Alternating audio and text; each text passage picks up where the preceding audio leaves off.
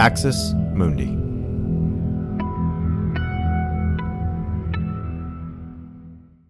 You're listening to an Irreverent podcast. Visit irreverent dot f m for more content from our amazing lineup of creators.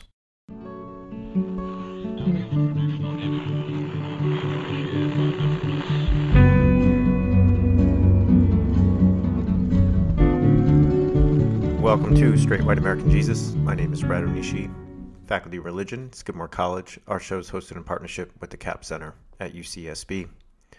It is the day after the conclusion of the Derek Chauvin murder trial. The jury deliberated for uh, a short time, relatively speaking, and came back with uh, a guilty verdict on all three charges. Uh, for many of us around the country, this was um, welcome news.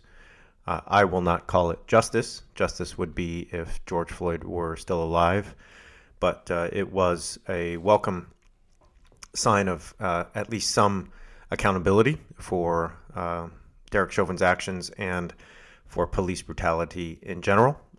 Uh, we learned, however, uh, almost simultaneously that uh, in Columbus, Ohio, police officers had killed a fifteen-year-old girl, Makia Bryant, uh, who had called them Uh, because uh, it seems that uh, some girls were coming to her house to attack her, and uh, she needed help. Uh, she was shot four times. Now,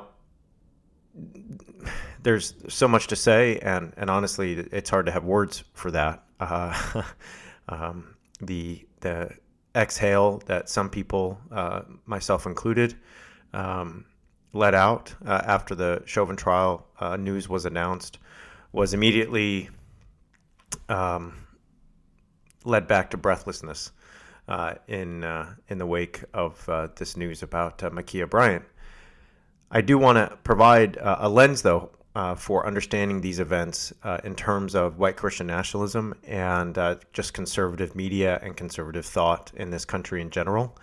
Um, I want to draw some lines uh, that I think will um, maybe clarify why Uh, Fox News and uh, anyone who is on your feed today that I, uh, who identifies as a white uh, conservative or a white Christian uh, may having a, a certain take or a certain conclusion.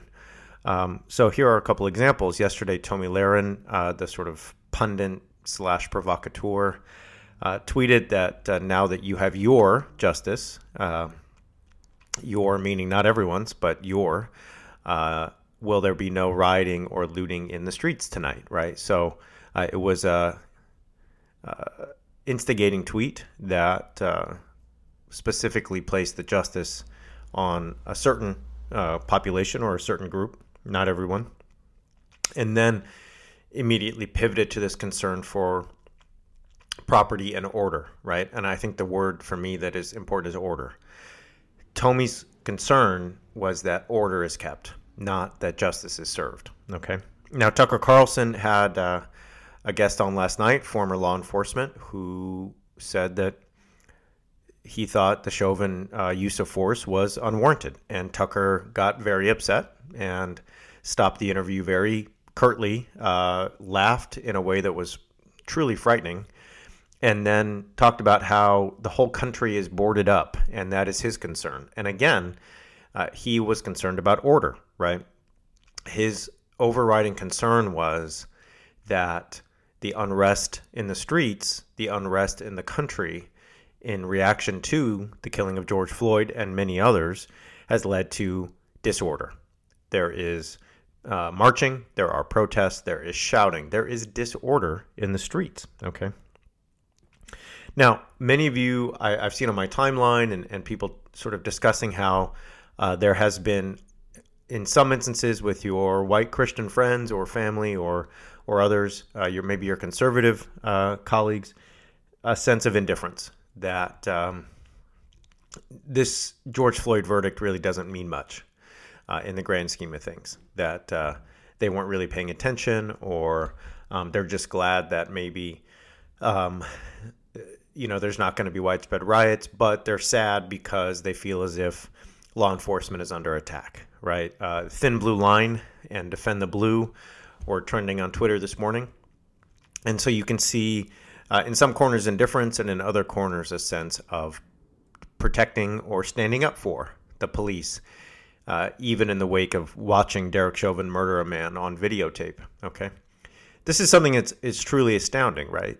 I mean, we watched Derek Chauvin murder a man uh, over the course of uh, a number of minutes, and still there are people who are saying that uh, you know his actions were justified, and he uh, and other policemen should be protected when it comes to these kinds of actions.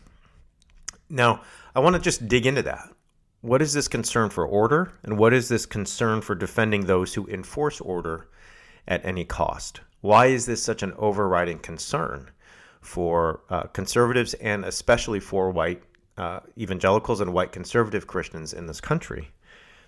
I want to take this back to something we've been talking about uh, on the show for a couple of weeks now, and that is the family. Um, Jim Daly from Focus on the Family was unhappy with me and, and had some comments about uh, my uh, approach to, or my, my thoughts on violence and masculinity in the wake of the Atlanta massacre. Uh, a couple years ago, I wrote a piece for the New York Times, and Ben Shapiro didn't like it and talked about how I was, um, you know, one of the liberals who was trying to destroy the family. Okay. The family, we all know, is uh, sort of the center of evangelical thought in this in this country, and it, it, it also goes beyond the evangelical borders. Uh, many in the L D S uh, community and even the Catholic community uh, share a similar uh, theological emphasis on the family. Uh, a couple weeks ago, I had Sophie Bjork-James on the program, and she just wrote a, a great new book called The Divine Institution, and uh, I want to quote from that book Um, right now, because I think it provides uh, uh, a really clear statement of like how the family works in um, evangelical circles. Thanks for listening to this free preview of our S W A J episode. In order to get access to the full episode and so much more, become a Straight White American Jesus premium subscriber by clicking the link in the show notes.